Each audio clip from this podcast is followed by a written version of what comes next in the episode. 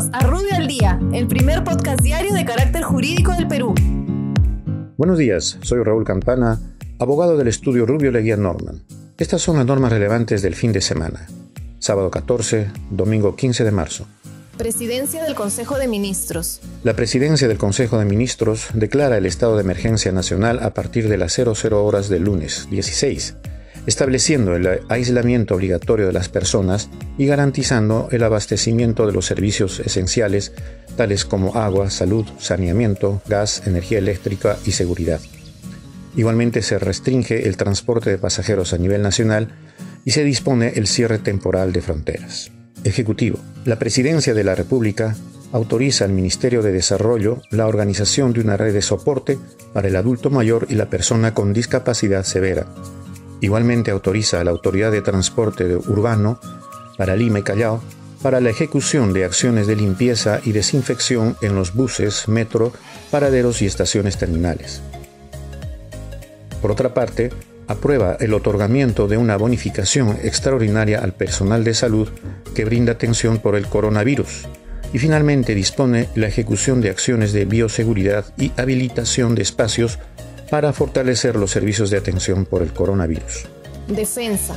El Ministerio de Defensa aprueba las reglas de empleo y uso de la fuerza por parte de las Fuerzas Armadas en zonas declaradas en estado de emergencia. Economía y finanzas. El Ministerio de Economía facilita la importación de medicamentos para combatir el coronavirus y enfermedades de riesgo preexistentes, mediante la reducción temporal a 0% del pago de aranceles. La medida estará vigente mientras dure la emergencia sanitaria de 90 días dictada por el gobierno. Igualmente, incrementa la cobertura del Fondo Crecer, destinado al financiamiento y otorgamiento de garantías a favor de la micro, pequeña y mediana empresa vinculados al sector turismo afectados por la crisis económica generada por el coronavirus. Dicha medida estará vigente hasta el 30 de septiembre del 2020. Transportes y comunicaciones. La Autoridad de Transporte Urbano para Lima y Callao establece que los vehículos que presten servicio de transporte de pasajeros deben ser desinfectados diariamente, debiendo poner a disposición de los pasajeros toallitas limpiadoras, soluciones alcohólicas, así como la colocación de carteles informativos con recomendaciones de prevención.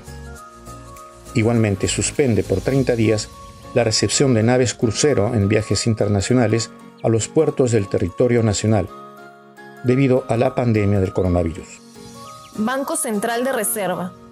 El Banco Central de Reserva aprueba el método de cálculo del tipo de cambio para las operaciones del Banco Central con el sistema financiero en los casos de compromisos de recompra, certificado de depósitos, reporte de monedas y swaps cambiarias.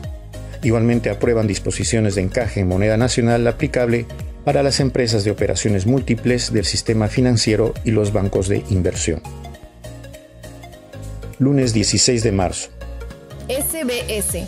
La Superintendencia de Banca y Seguros y Administradoras de Pensiones aprueba procedimientos operativos aplicables al régimen de reprogramación de pagos de aportes previsionales a los fondos del sistema privado de pensiones adeudados por las entidades públicas respecto de deudas devengadas hasta el 31 de diciembre del 2019. Muchas gracias, nos encontramos mañana. Para mayor información, escríbenos a comunicaciones.rubio.pe. Rubio, moving forward.